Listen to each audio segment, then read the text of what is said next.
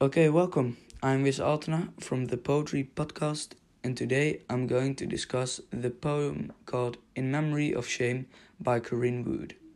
I've chosen this one since it, since it is very comparable for most parents. This poem makes me, personally, feel quite guilty because the poem is about uh, what children say to their parents, uh, what they all do wrong in his or her eyes, in, in his or her education.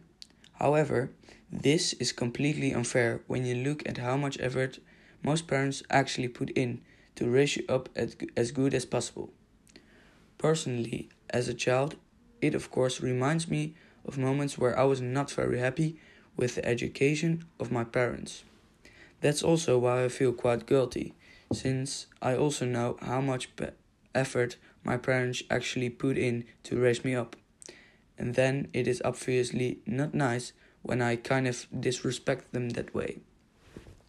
Some examples of what those children uh, think their parents do wrong stand in the poem, and I will read some examples out loud, out loud right now.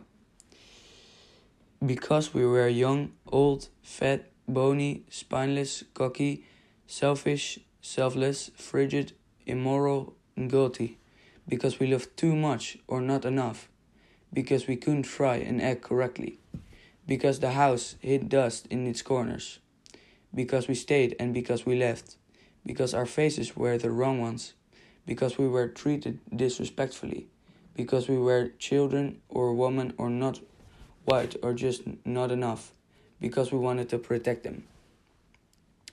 Okay, this was today's daily podcast. I hope you enjoyed it, and I'll see you next time. Bye.